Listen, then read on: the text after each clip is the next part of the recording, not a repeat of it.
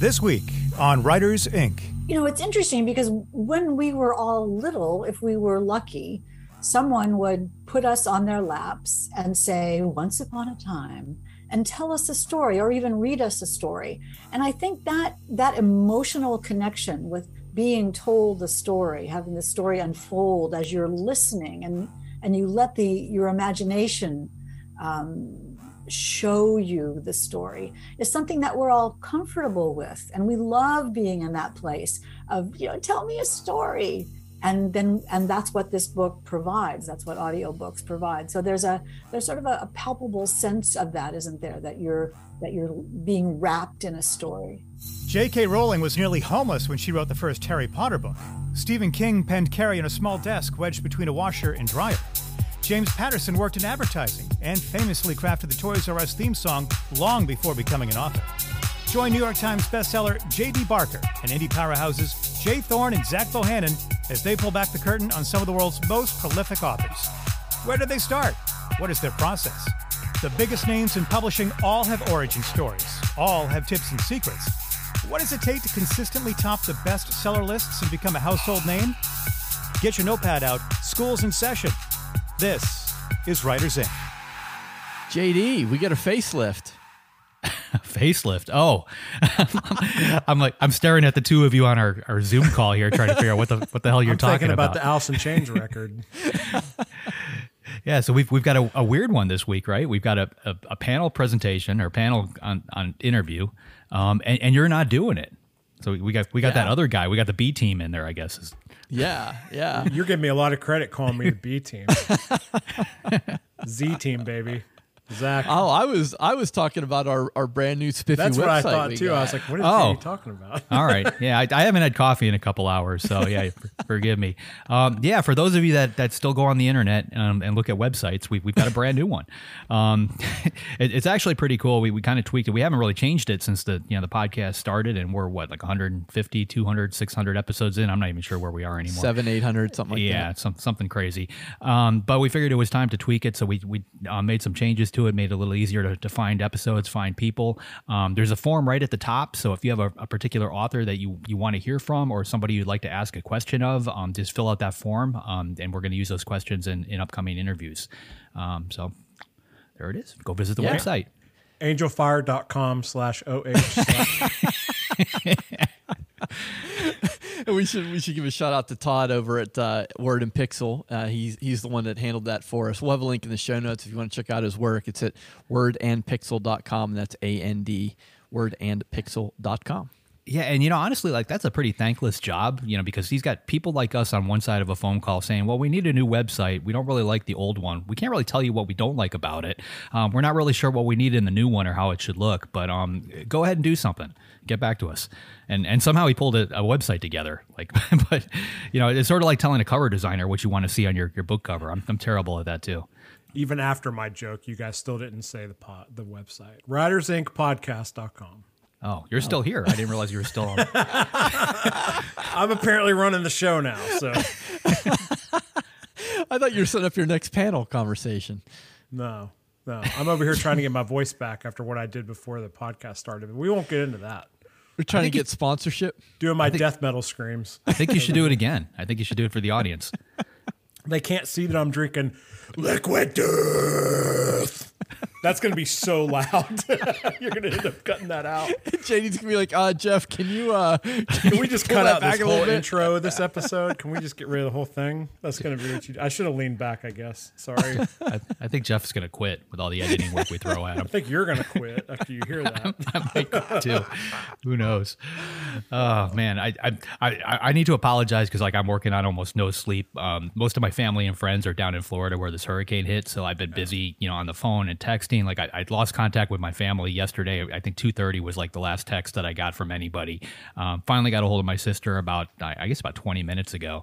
Um, she sent me a quick video. Now she she's um they- they're in Englewood, Florida, you know, which is you know, Punta Gorda, I think is where the the eye actually came came ashore. But like it's all right there. Um, my sister's house is about 10 miles off the coast, and um, it's complete. Like the house itself is okay, but the property and all the streets, everything around it, completely underwater. Um, like they were just cruising their neighborhood in a, in a boat this morning. Um, Um, so it just it makes me wonder what's going on closer to shore. Uh, my mom is right on the water. We actually got her out of there, so we don't know what's going on with her house. There's nobody nearby to, to talk to. Um, I still haven't reached my brother. Um, he's pretty close to the water too. He's right on the river, right right off the intercoastal there.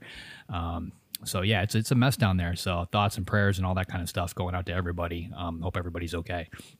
Yeah, it is. It's some serious stuff. And I saw, um, I was watching the news and I saw the footage from Punta Gorda, and my my brother's uh, wife's family lives in Punta Gorda, uh, but they they are up they're up north.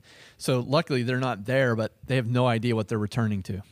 Well, there's a lot of bridges out. Um, we've got a place in Sanibel, and that, that bridge, you know, it's, it's gone. I guess from what I've been told, I, am trying to find pictures of it online. Um, but it's you know a sizable, you know, big causeway, and apparently it's either washed out or a section of it broke off. Um, you know, who knows? Uh, but this was a nasty storm. I got, you know, I lived in Florida for a long time. I've been through a bunch of different hurricanes. They all suck. Like it doesn't matter if they, you know, they say it's a little tropical storm or, or something big. Um, they're they're all brutal. But I, I, saw an overlay yesterday of this one on top of um, Charley, and Charley is the one that hit Punta Gorda the last time and did a ton of damage.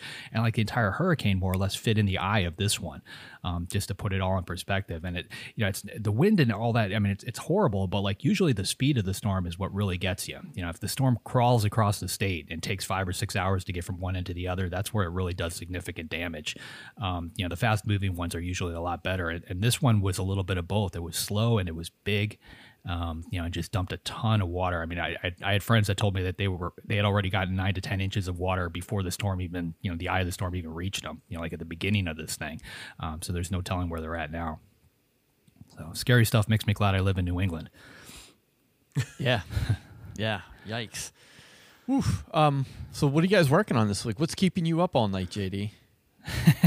just just that honestly like i just being on the phone. Um, i'm still working on the, the same book. I've got a, another a nonfiction type project that i have been working on. Um, i don't want to go into a whole lot of detail there yet because it's it's not really something i could talk about but it, it's shaping up into something very cool. Um, you know it, basically a triple threat uh, threat another podcast with a, a docu-series uh, you know something you might find like on hbo um, along with a book.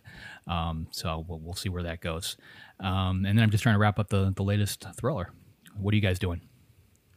Yeah, I'm just uh, this week has been you know just kind of keep my head down, trying to catch up. I feel like uh, had a couple different projects pile up on me and stuff, and so it's kind of uh, yeah, just keep my head down because I'm going out of town this weekend. So um, me and me and my daughter are going to go see my folks for a few days because uh, she's going to be on fall break. So uh, we're going to go do that for about four days, and then I come back and I'm here like a day and a half, and then uh, former guest of the show, T.W. Piperbrook, is coming to hang with me for a few days down here. So um, I don't know how much we're gonna. We've told ourselves we're gonna work, but we'll we'll see if that actually happens. So um, he, I know he's trying to wrap his latest book before he comes down here. So um, I'm gonna have to put on some noise canceling headphones at the coffee shop and tell him to shut up, which, as Jay knows, will be nearly impossible.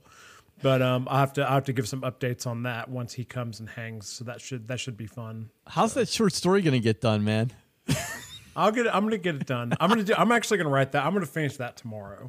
Oh, so uh, that's my plan. Hopefully, you'll get that tomorrow. So yeah, if you don't though, don't you, come yelling at me. yeah, you, we need that for our, uh, an anthology for the uh, Vampires in New Orleans, which uh, we're gonna be pushing out in October, right? I think we kind of decided on that. Is that the plan? Just put it all out in public. That, that's put, put even more pressure on me. That's perfect. No pressure though. Yeah, something like that. I'm, so. I'm a complete dick when I have people visiting. I just I go in my office and lock the door anyway. You know, my, my my family will be here, and my wife will be like out in the kitchen with with my parents. You know, or my my mom like trying to keep them entertained so I can knock out a couple thousand words. Um, well, look, I, I, should probably I, I, should probably rethink all that. yeah. No, we're we're gonna we're gonna we're gonna do some work and stuff, and we're gonna do some in person. Uh, brainstorming and stuff on some uh, you know our own stuff. Like I I love doing that. I mean, I, I met Jay. That's one thing I really miss about when we worked together is when we would meet in Cincinnati or whatever, and we would rent an Airbnb and just like in the same room in the same room like yeah. there, there's there's just something about that you know that you can't do over zoom or whatever i mean being in the same room is awesome and um, you know he and so he and i are gonna do some some of that sort of stuff with stories and with marketing type stuff and all that. So uh, I'm really looking forward to that. And we're going to see Smashing Pumpkins, which is kind of what prompted this whole thing. So that'll be a that'll be a lot of fun. So yeah. nice, Jay. What you got going on, dude? I finished uh, first draft uh, yesterday, so that was pretty cool. It was very, very thin dialogue only first drafts. Uh, clocked in around forty thousand words. Uh, probably gonna have to double that, but uh, but I put I, I did it in in fifteen days, uh, not fifteen straight days, about twenty one days total, but fifteen working days, and I loved the pace, like that pushing through the story that fast, even though it's a really thin draft, um, was good for me. Uh, especially someone who, who likes revision. Like I'm looking forward to going back and kind of filling it all in. So did you outline this one in advance, or you just kind of pantsed it? I had. Uh, I, I won't. I won't call it an outline. I probably had uh, five or ten key scenes, and I and I was kind of building the outline as I was writing it. Um, and yeah, so it's it's not a pure pants. Um, and there was some structure there because it's a it's a mystery. So I had to kind of know how I wanted to wrap it up or how I wanted to solve it um, b- before I started writing. But it was very very little planning on it. That's interesting. I mean, that that you did it like that. I love that. And um, how I'm I'm curious too. Like, so what is doing this dialogue only first draft like this? I know you mentioned you led to, like. So what's the next step for you? Are you going to go back and read through and like edit the dialogue? Are you going to go in and start filling everything in, uh, all, everything else in, or what's the next step look like? I'm gonna fill it in next. I'm gonna say I'm gonna I'm gonna do a whole pass on the dialogue to get the uh, to get the voices distinct for each character. Right now they're just all the same voice. Uh, but what I did as I was writing it um, is instead of I was doing dialogue and in between dial- passages of dialogue, uh, because I'm writing this in first person, I was ex- I was saying what the character felt. So I would say, you know, like John walked into the coffee shop. Um, you know, he says, uh, "I'd like a latte," and then and then before the next dialogue, I put John is really nervous about the upcoming meeting. So when I go back and fill it in, I know exactly what sort of emotional connection I need to make in that scene. It's almost in a way like writing a screenplay. It Kind yeah. kind of kind of sorta. With Yeah. it does you don't have stage direction necessarily, but you but kind of right. going on. Right, and this is kind of what I did on the on the project that JD was helping me with a few years ago. It was dialogue only too, but I didn't put the emotional. I I, I was I was putting the staging in, like who was walking into the room and who left and what the weather was like. And when I went back, I, I had to. It was really hard for me to reconnect the, to the emotional moment that was happening. So this time I was like, okay, now I'm going to make sure that I, uh, that I put the emotion in there because that way when I come back and I read that dialogue, I'll be able to fill it in a whole lot easier. Yeah, so this all kind of came out of an, an exercise I used to do with mentoring clients, um, and, and back when I taught. Um, it, anytime you write like a dialogue only, it just forces you to, to really fine tune that dialogue. Um, you can tell exactly who is saying what, or if you do it properly, you should be able to tell. Um, and you know, it, I, I think I, I've seen it really benefit a lot of authors because I think if you're just if you're typing the book straight through, you know, adding everything in and, and not going just dialogue only, it's real easy for those kind of things to get lost for your characters to all sound the same. Um, and this forces you to have to differentiate between them. Yeah. That's interesting. That's cool. Yeah, I'll be, I'll be was- interested to hear more about it as you. Yeah, yeah, and I and I like I was thinking of you particularly, Zach, on doing this. Um, but I know that you're you're not a big fan of revision, and I, as I was doing this, I was thinking like this is kind of like the this is the holy grail for someone who likes to revise because uh, essentially I'm getting a really bare bones draft in, and now everything else after this feels like revision as opposed to staring at the blank screen, and and that's like that that second act slog has always been challenging for me. And because I'm, I was moving through the story so fast, I never felt that. Interesting.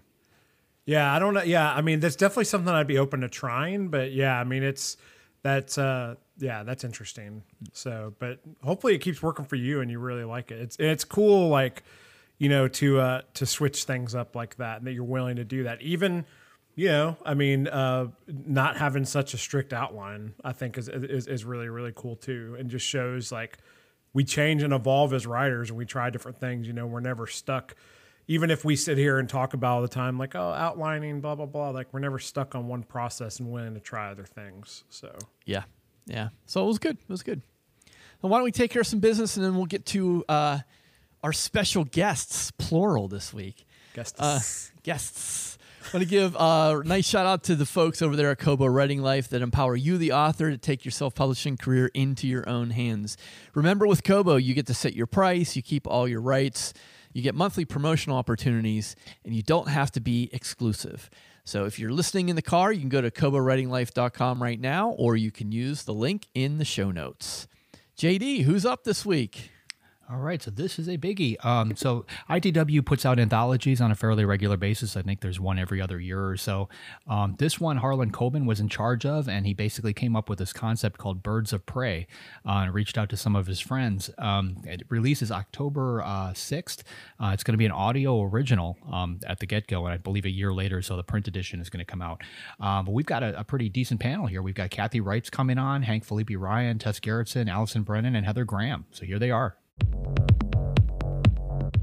All right. So uh, we have a really special and exciting episode here today. Uh, usually we have one, sometimes two authors on the show, but uh, this week we have an entire group. and uh, we're here to talk about a a really cool new uh, collection that's coming out uh, called Birds of Prey. Um, and uh, which we'll we'll talk about here in a second. But before we get into that, I just I want to give everyone a very uh, brief moment to introduce yourselves to our audience and uh, you know maybe tell us the the latest thing you latest book you have out. So, uh, Kathy, we'll start with you. I'm Kathy Reichs, and I'm the author of the Temperance Brennan Bones series. And the 21st book in that series just came out and it's called Cold, Cold Bones. Awesome. Awesome. Well, glad to have you here.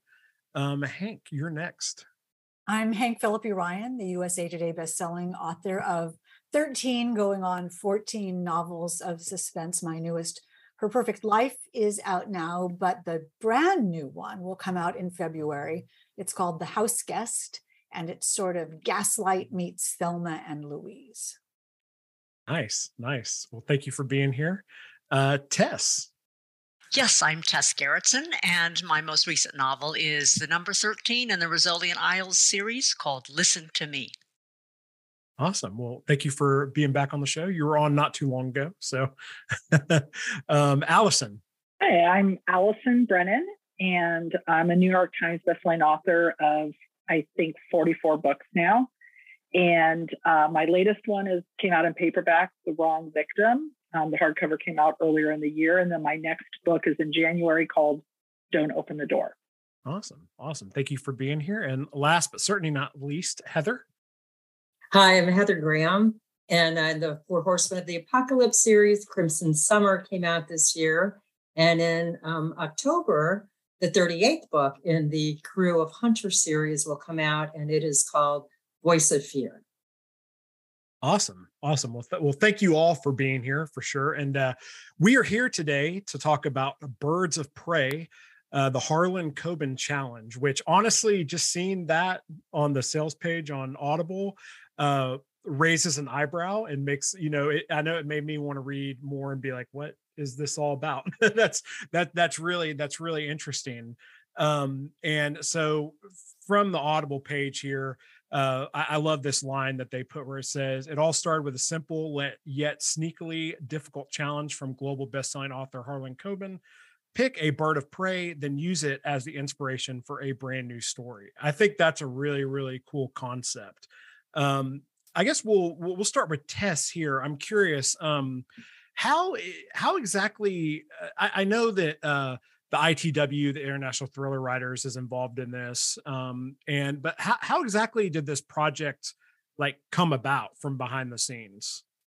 Well, I don't know if I can tell you behind the scenes. I just okay. know that I got, I, I, got invited and I thought this is a really fun challenge. I mean, I, I didn't know what to do with it.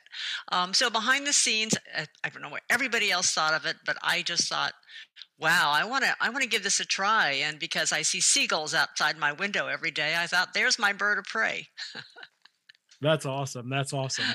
Um, so, uh, Kathy, how how did you come to be involved in the project? Well, ITW um, doesn't charge any fees to be a member.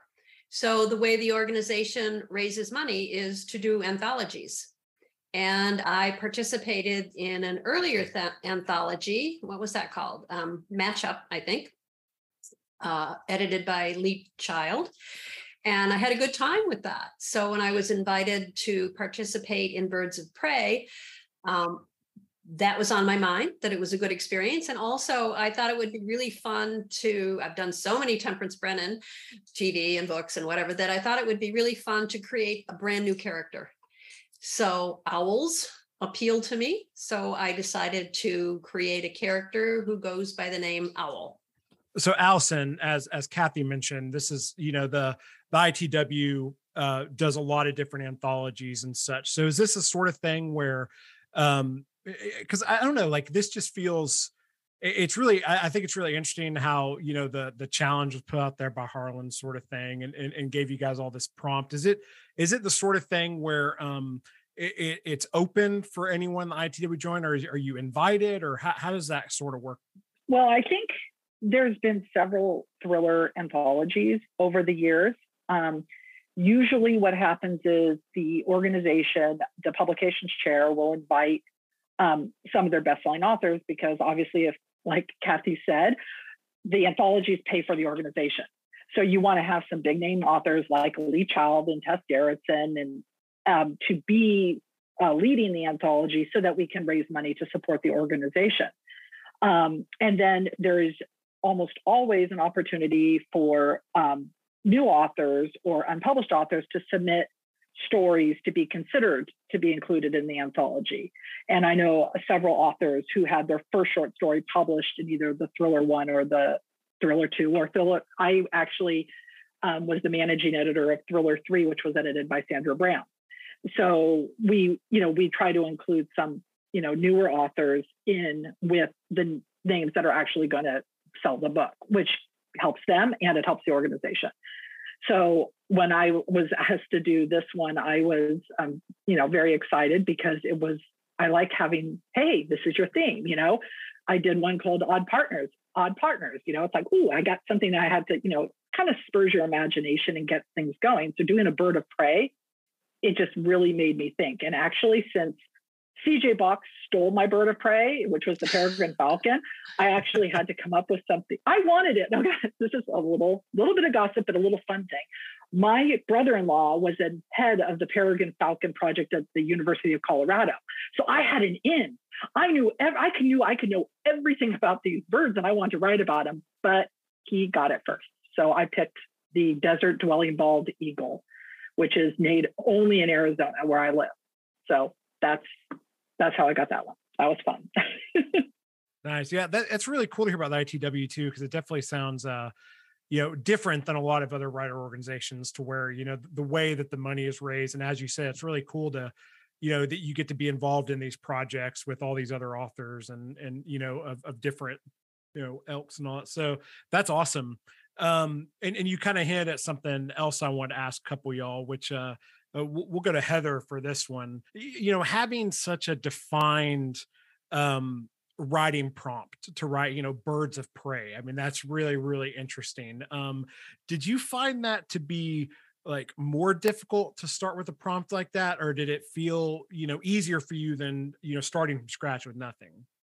Well, no, I I actually love having something like that because it takes us out of um, what you know it is it's exactly that a challenge it's something different than what we're doing already. And i think in my instance when i first heard it um, if you drive i'm in miami if you drive from miami to the keys you will see probably a hundred vultures on the way. So i thought vulture and then i thought no that's not a bird of prey that's uh it's a carrion bird. So or what do they call them scavenger bird. Anyway um, so then I thought I would do the California condor because it's so cool and it's so neat and it's so beautiful. And then I found out that it's actually not a bird of prey either. but I decided I was going to use it. But then again, we had one of our authors use a falcon car. So it kind of, you know, pushes your imagination, you know, a little bit to uh, to different places. And I also um I'm uh, Harlan Coben is one of the nicest human beings walking the earth and kind of like um and also I read everything the ladies on here with me today write. And so I'm thrilled to be with them in, in this project.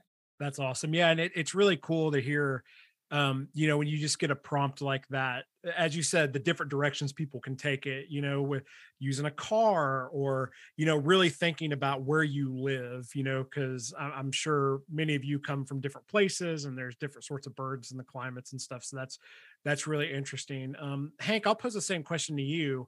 um, you know, what did you have any difficulties with the the prompt, or did you find it more freeing than starting from scratch? Or I love I love having a prompt. I, I love that because the key of a good story, you know, we all we all think I need a good idea. I need a good idea, and when you have a prompt, there are some doors that are closed, but there are just a few doors that are open. I got an email from Chuck Box from CJ Box, who was work who was working on this anthology and one of the leads in it, editors in it.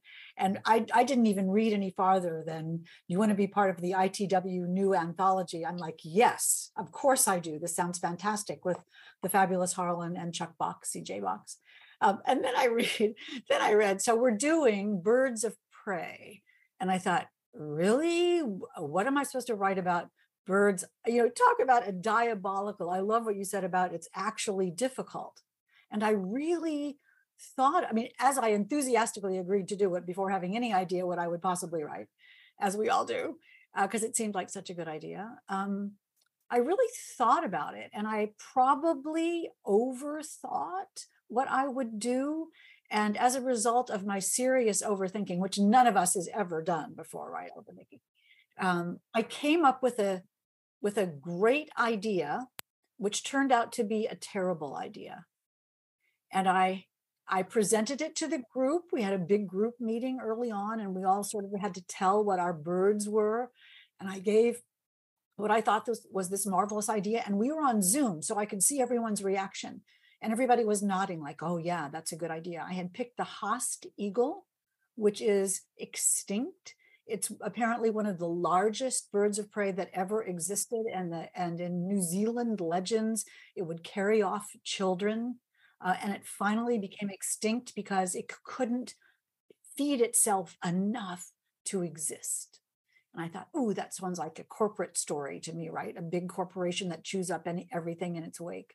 Uh, and then I couldn't write it. And we can talk later about what I finally did write. But I, I it was a, it, it was one of those ideas that started out to seem good, but didn't. And isn't that the essence of writing? Sort of having a good idea and seeing if it goes anywhere. And I got to tell you, mine didn't. So thank goodness I had another one. Well, I think what's really cool too that you brought up is um, you know, writing is usually a very solitary thing. And I think the fact that you all were able to get on a call together and talk about your different ideas, like, and, you know, that obviously was able to lead you to what I'm guessing was a was a better story for you. Um, and, and sometimes just being able to talk those things out with others uh, is, is is really cool. So, I mean, did you um, I could follow up with you on this, Hank. Like, did you guys have multiple calls during this process that you know where you were bouncing ideas off each other and such, or? Probably the other, probably the other people had calls that I wasn't on because I was in the other room whining about how I couldn't think of a I couldn't think of a good story. no, I think there was a lot of um, I, I can I can speak for myself, and when I say I think, ooh, I wish I had could read all of the other stories. I haven't read them yet, and I'm just sitting here seething with envy and curiosity about what everyone else wrote because the ideas are so you know when you hear tess's idea about seagulls you just think oh yeah that's sinister and i could hear that and i can smell that and i can see that how that might work and everyone's ideas are great and i finally um, did not pick a real bird of prey i picked jailbirds two people who are jailbirds and they turn out to be birds of prey as well. So um, they want, you know, I was, I would, I would, and I got the idea for it. We'll talk about it in a while, but I, it was one of those moments where I thought, oh yeah, that is going to work. And you've all had those moments, right? Absolutely. Yeah. Yeah. No, those, those are great. Like those, those are great moments to have. Um, uh, so one other, uh, some, something else I wanted to bring up that, um, that I don't think I mentioned at the top of this is uh, th- this book is an Audible original. So um, this book is, is, as far as I'm concerned, as far as I know, is only available in audio. Um, so uh, Kathy, I'll go to you with this question because this is something I was curious about. Um, and and I don't know if you all knew this was going to be audio only when you went into it, but um, uh, part of my question is I know from talking to um, other authors before, uh, and I don't think this totally applies to audio, but I know when they're like if you talk to screenwriters or even if you talk to people who are writing their novel with the intention of knowing that it's it's very likely going to become a movie there are things they think about that they might not think about if it was just going to be a book um, you know, like size of cast, like things around the budget and stuff like that. Again, things you're not necessarily going to have with an audiobook, but I, am curious. And and Kathy, I'll come to you first with this one. Um, did you did that come into play when you're writing your story at all? Like that, knowing again, assuming you did know that it was going to be audio. Like, did you did you think about that when writing the story? Well, I didn't because I'm an idiot and half of life goes over my head. And I didn't know it was just going to be audio. So I just wrote it as, and I don't have much experience writing short stories. I haven't done that many. So I just wrote it as a short story. I agree with you. It's very different. I've written for television, and it's a very different uh, process than writing for print or even i guess for audio. So i guess to answer your question no i didn't modify anything and, and maybe i should have and maybe mine is going to read like someone that wrote for the print printed page um uh, hank what about, what about you? Well i think it, it's interesting because like kathy i don't think i knew it was only going to be an audiobook and i'm happy to hear you say that but I, audiobooks have really changed my life once I realized that people were so devoted to them. And it's it's amazing how many people read audiobooks. I started thinking about how, and not just for this short story, but for for my books, how necessary it is to think about that your book may be only heard rather than being read, which means that you instantly have to ground the reader in setting and character. So, because what you're trying to do in a book, and especially in an audiobook, is to start the movie in their mind of the story so they can start picturing it. And in an audiobook, especially, you need to do that because the, the reader is not looking at words, they're looking at whatever they're looking at. So, in order to draw them into the world of the story, you need to give them a big setting right away um, and make everything incredibly clear. Because in a book, when there are words on a page, if you think, who's that guy? You can go back and, and, and flip the pages back. Um, or if you think, where are we again? You can flip the pages back. But an audiobook moves inexorably forward. And so if you, if the writer isn't clear from moment one, you'll lose the reader. And I, and I, I'm very aware of that um, and I and I try to use that. I tried to think about that exactly as you say. Think about that in writing this story, as well as my novels too, because I think audiobooks are so much a part of our lives now. Yeah, hundred percent. Um, yeah, Tess. I actually asked this question about whether it will show up in print. Um, and what I understand is that for this year, it is in audio only, but next year um, they will be um, approaching print publishers to uh, to have a print edition of it. Okay. Um, so yeah, yeah, and um, you know, I didn't, I didn't even think about whether it. I didn't have any idea what format it was. I just started writing a story, um, and I think that for most of us, we there wasn't a lot of joint plotting or planning. I think we all sort of gave our ideas of what bird we were going to do and then we all went into our separate rooms and hid away and wrote our own stories so these are still very very much individual stories that um, that we are personally responsible for our little section we're responsible for that that's awesome that's awesome and to uh to come back to to something hank said which was which is just really interesting about audiobooks um which kind of leads to my next question is uh, you know, you talked about keeping the reader engaged and stuff. And another part of that is, um, you know, as an as an avid audiobook listener myself, um, what's really interesting about audio is the writing can be fantastic. It can be an amazing, engaging story, but the narrator can take you out of it. So there's that extra added layer of um, uh, of of possible resistance for for a listener um, you know, you guys had a great cast for for this and and and had great narrators. Um, and I guess I go to Allison for this one. Um, did y'all have any say on who the narrator for your individual stories would be, or was that an audible thing, or did you know the did Harlan or ITW come up with that, or? Um, it was audible. Okay. Yeah, no, it was it was audible. They came up with it, and then they sent me who my narrator was going to be, so I could listen to see what her voice. And I I fell in love with her. I absolutely love her. Um, my publisher actually lets me pick. They'll like send me a list of who's available, and then I can select. So I have different narrators for different series. Um, but like you said, you're an avid audiobook listener. I never listen to audiobooks until about a year and a half ago when I started walking every morning and realized I walked longer if I had a good book to listen to. And so now I actually have listened to more audiobooks in the last year than I've actually read print books. And I and I speed them up because I talk very fast and so I listen fast, I guess. but you are absolutely right. Narrators make the make the book. I mean, I there's a couple books that I will only read in print because I don't like the narrator. And then there's some books that, you know, I'm happy to read them in print, but the narrator is so good yeah. that I now have an Audible membership just so that I can go and get books a little bit cheaper because I was spending way too much money on audiobooks. And um, so that, that was just just me. But I think the audiobooks, I just know looking at my numbers that audiobook uh, downloads and sales have skyrocketed over the last two years, maybe three years, just astronomically. And I think it's going to only grow.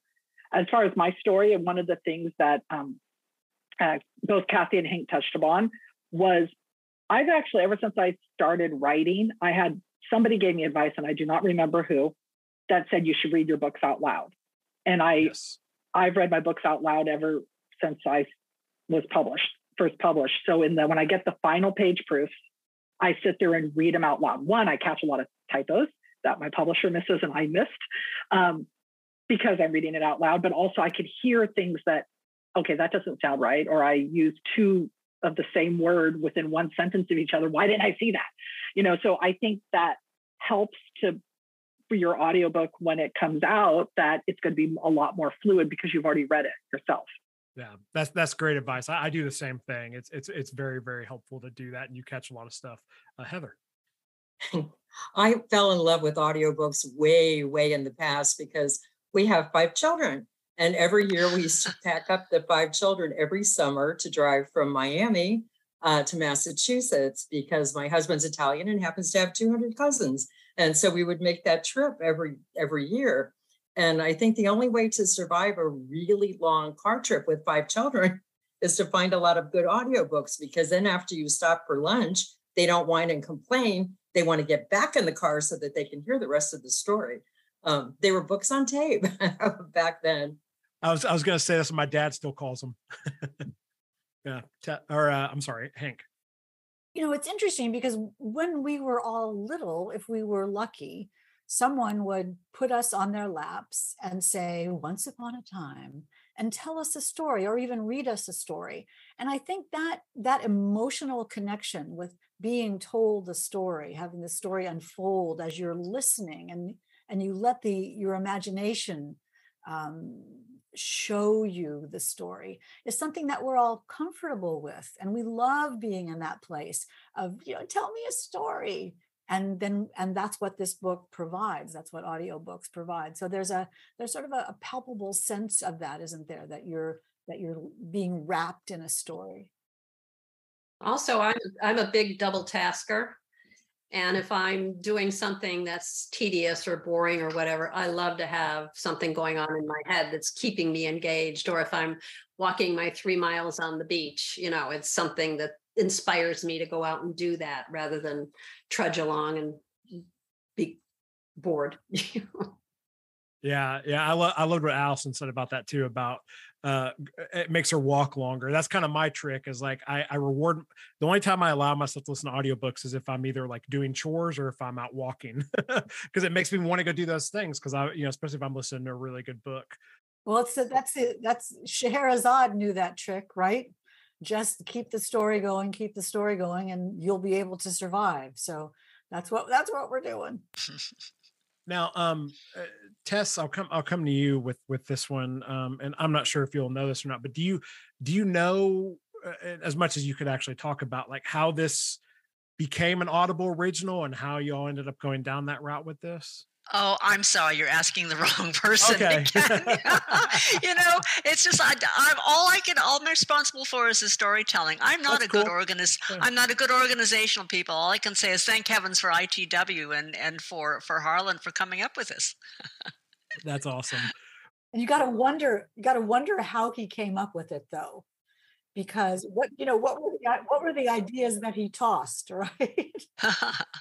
There is a publications committee so i'm assuming because um, i know i've done a bunch of them but they've all been through the publications committee who um, and then of course i guess the publications committee would ask harlan and then they would ask cj either that or harlan just walked in one day and said hey i want to do a book on birds of prey you know like what what are the others something in there?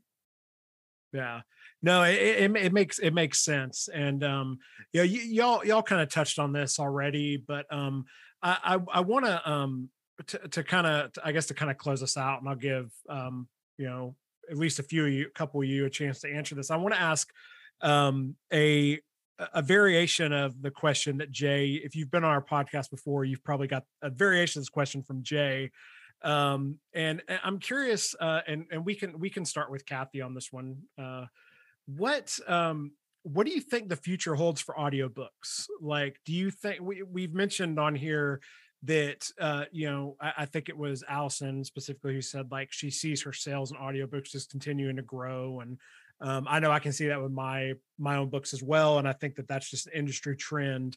Um you know and, and we just recently got the news that Spotify is about to get in the game, which we talked about in Writers Ink. recently. Um, and I'm, I'm just curious, like, what do you think the future holds? And uh, will they continue to grow and bring in new readers who might not otherwise consume books? Oh, I think absolutely. Um, it is growing, as has been pointed out. I think what's going to change is maybe the technology of delivery. You know, we've gone from tapes to discs to streaming now, I guess, is where we get them um, or downloading onto our devices, that kind of thing. So I guess delivery will get more sophisticated or easier, maybe cheaper. I don't know. There's no question. I think it, you know, it's going to grow, and especially as the baby boomers get older and their their vision is beginning to go and their eyesight isn't as good. You know, they may choose to to listen to books on tape instead. Uh, Hank, what what about what are your thoughts on that? I think it's interesting and such a it's such a wonderful question because I, I started out my career in broadcasting in 1970 as a radio reporter, as a radio reporter. So I was telling stories only with words and my voice. And I realized what a powerful medium that was to draw on the imagination of the reader while painting the most glorious, fulfilling, clear, captivating picture that you could just with words. And that combination of words and voice is captivating to people. So I think once people realize, once people figure out how, this is hard to describe, but once people figure out how they're going to be when they're listening, I mean, listen to everyone here who has said, I, read when I walk on the beach, I read when I do housework, I read when I'm in the car, in, in audiobooks it, it's something that you can do while you're doing something else. And it's something you can do completely on your own. The rest of the world just goes away when you're listening to an audiobook. It makes you fully immersed in the story more than being eh, more than reading a book because in a book somebody can knock on the door or the birds can sing or somebody will honk or there can be a siren and you're interrupted you're taken out of the world but with those headphones on and in the world of the audiobook, um, there's nothing that comes between you and the story. And I think that's what makes audiobooks so wonderful. Awesome. Tess? Well, you know, as somebody who um, actually favors print, I may I may be the out the outlier here in that I don't drive very very far. I when I take my walks, I'm listening to birds. Um, but I if I were a um, somebody who had to commute every day, I would definitely be using audiobooks. It's just a matter of how you it fits into your own lifestyle and and what your other activities are. Allison, as I mentioned, you you know you you specifically mentioned that you just see your sales continue to grow. So uh, I'll, I'll pose the same question for you and how you're looking at that, you know, affecting your business in the future as you're seeing those trends. Um, I think audiobooks are going to do the same thing that ebooks did, that they're going to reach a plateau at some point. I don't think we're there, and then just hold steady. And so it's one of the things, one of the benefits I think for readers is that they can enjoy books any way they want them they want to read a print book, they want to read an ebook, if they want to listen to an audiobook, they have that option. Whereas in the past, um, like even so my first book came out in 2006, it didn't automatically come out in audio. Now all new books are coming out in audio when the book is released. Um, and I think that has definitely changed. It used to be, I mean, my first six books are not in audio at all. Um, so I think now that that is a, a, common thing for all new authors to also have an audiobook, they're going to be able to grow their audience. Um, and it gives readers more op- options. And I like giving my readers options. I don't read ebooks mostly because I write at the computer all day and I don't want to read a book on my tablet. I mean, I have an iPad and I'll like read if I have to, like an ARC or something. But I want to either read in print, usually in the pool or the bathtub, or I'm going to listen to my audiobooks when I'm walking. You know, it's like those are those are my two options. But I can now. And because every book I want to read is going to be available in those formats. So I, that makes me happy. Yeah, Heather, uh, you know, you said you've been you books on tape. As I said, my my dad still back. calls them as well. So yeah, I, I was going to say when I first my um, my previous life, um, I actually wound up doing many things, but my main thing is I worked in dinner theater for years, and I worked for the um, Gallaudet Theater for the Deaf. And one of the things that they did is our motions were also, you know, supposed to be very big so that we were projecting what we were doing, and you made sure you mapped everything correctly. And but the other thing is they also taped everything because they would then have the tape for all of their people who were blind and they would have the visual for all of the people who were deaf so there are a lot of people who are now you know visually impaired and i think that it's also a great thing to have i mean a lot of them were done like that to begin with and a lot of them are done in braille but i do think that uh, for for any of those people who do have any type of handicap they're also a great thing. And I do see them growing because, especially, um, I think things uh, definitely took a leap where people discovered during COVID, you know, that they were very easy to download and they could listen to them that way. Because I know a couple of times when, you know, during the heart of this, I would put on my mask and go to Barnes and Noble and everybody would worry about me, but it would be me, the little guy behind the Starbucks counter, and the clerk. so I think that a lot of things like books uh, ordered through the various places and also audio. Um, and I don't think it's like, oh, we had to do this because of COVID. I think we discovered it because of COVID. Yeah, absolutely. I, I love you bringing up, you know, just accessibility. and, and I think one thing we can all agree on is as writers and just lovers of books, you know, the, um, the, the more people we have reading, whether they're listening or reading, you know, they're consuming books um, with all the other, things we're fighting against out there to get people's attention. Um, however they're doing it, the better. So I think uh, I think that's that's that's awesome and a, and a great way to wrap this up. So um, so once again, uh, the book we're talking about is uh, Birds of Prey: The Harlan Coben Challenge.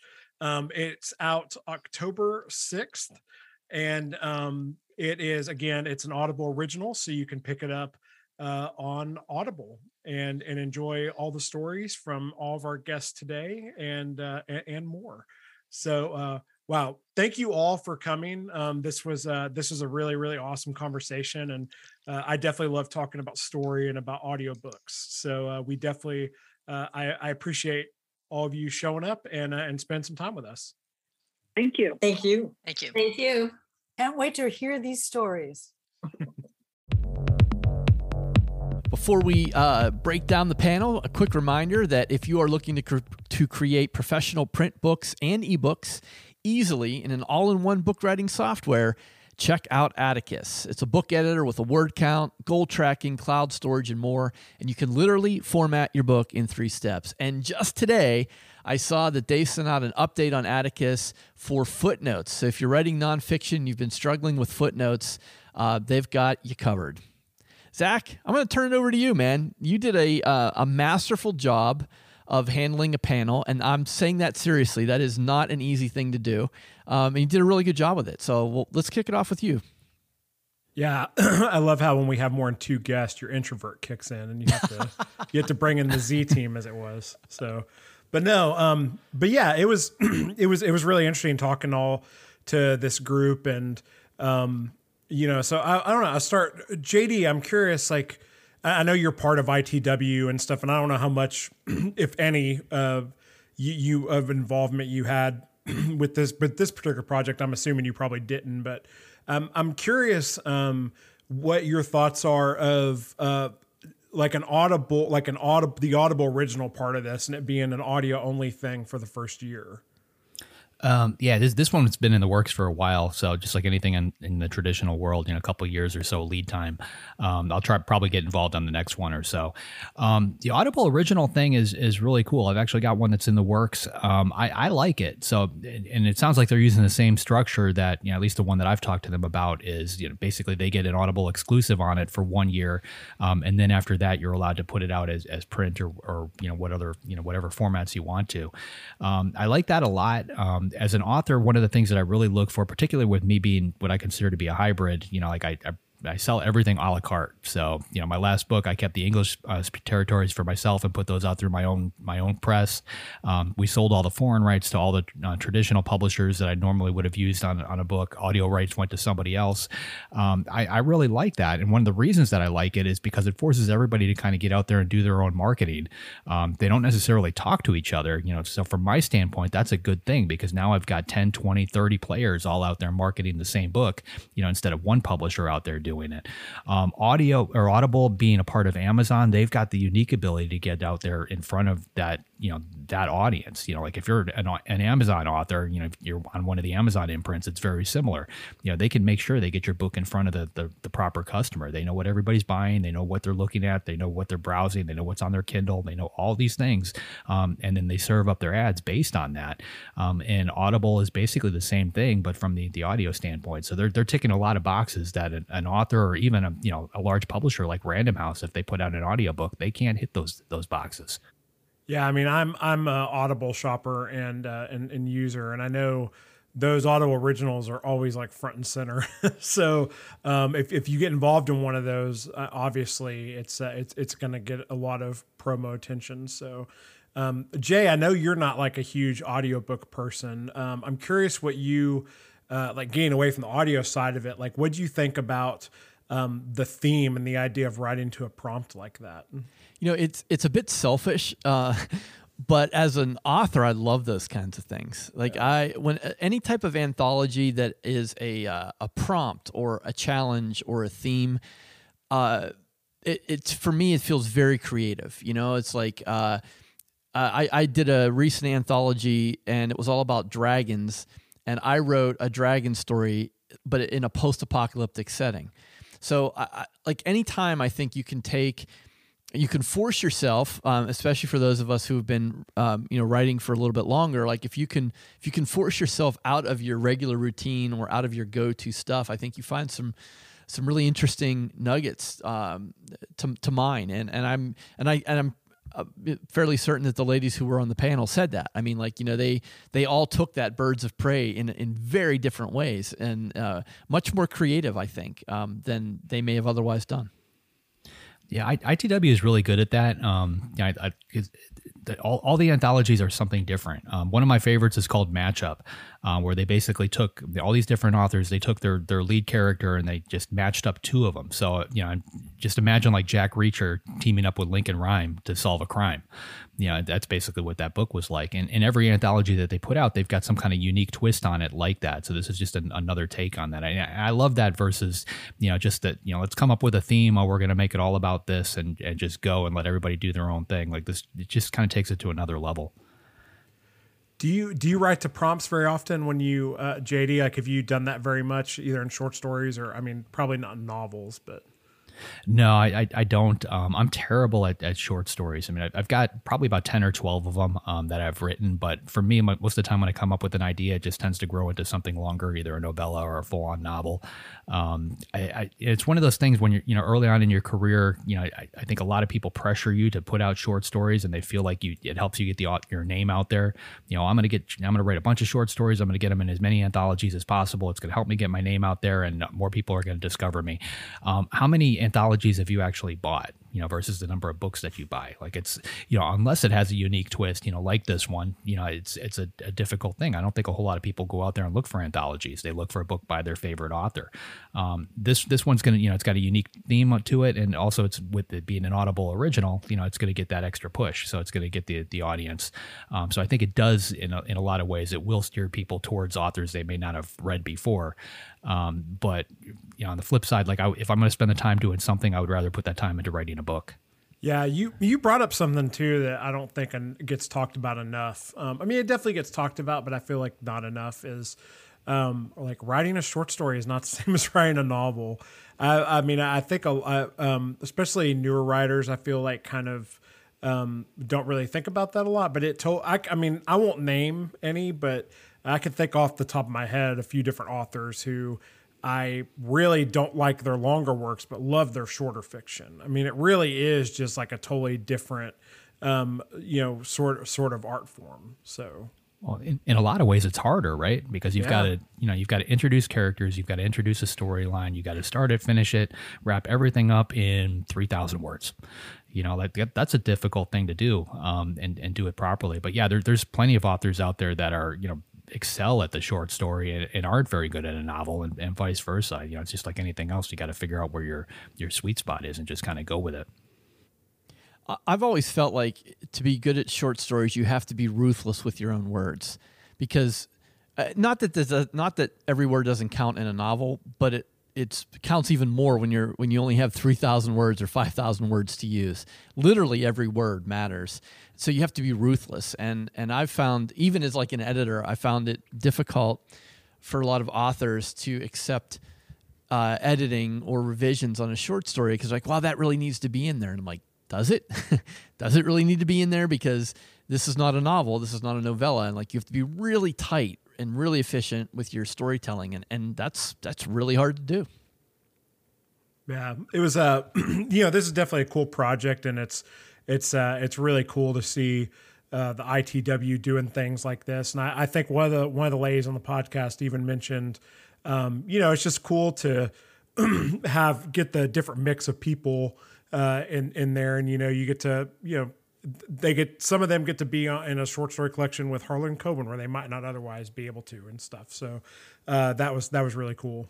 Um, you actually asked one of them, I, am not sure who it was, a, a, really good question, and that's the difference between writing for audiobooks versus text. Yeah. Um, and, I, and I don't think a lot of authors actually think about this. And, and I know I didn't until I started listening to my own audiobooks, but like certain things that I do work great on paper, but don't work at all in an audiobook. Yeah. So to give, give you an example, in um, the 4MK series, um, I use a, an evidence board, you know, basically similar to what a police officer would do or a detective if they're trying to solve a crime. They've got a big whiteboard up in their office and they kind of write all these things out here's my suspects, here's the things that we found.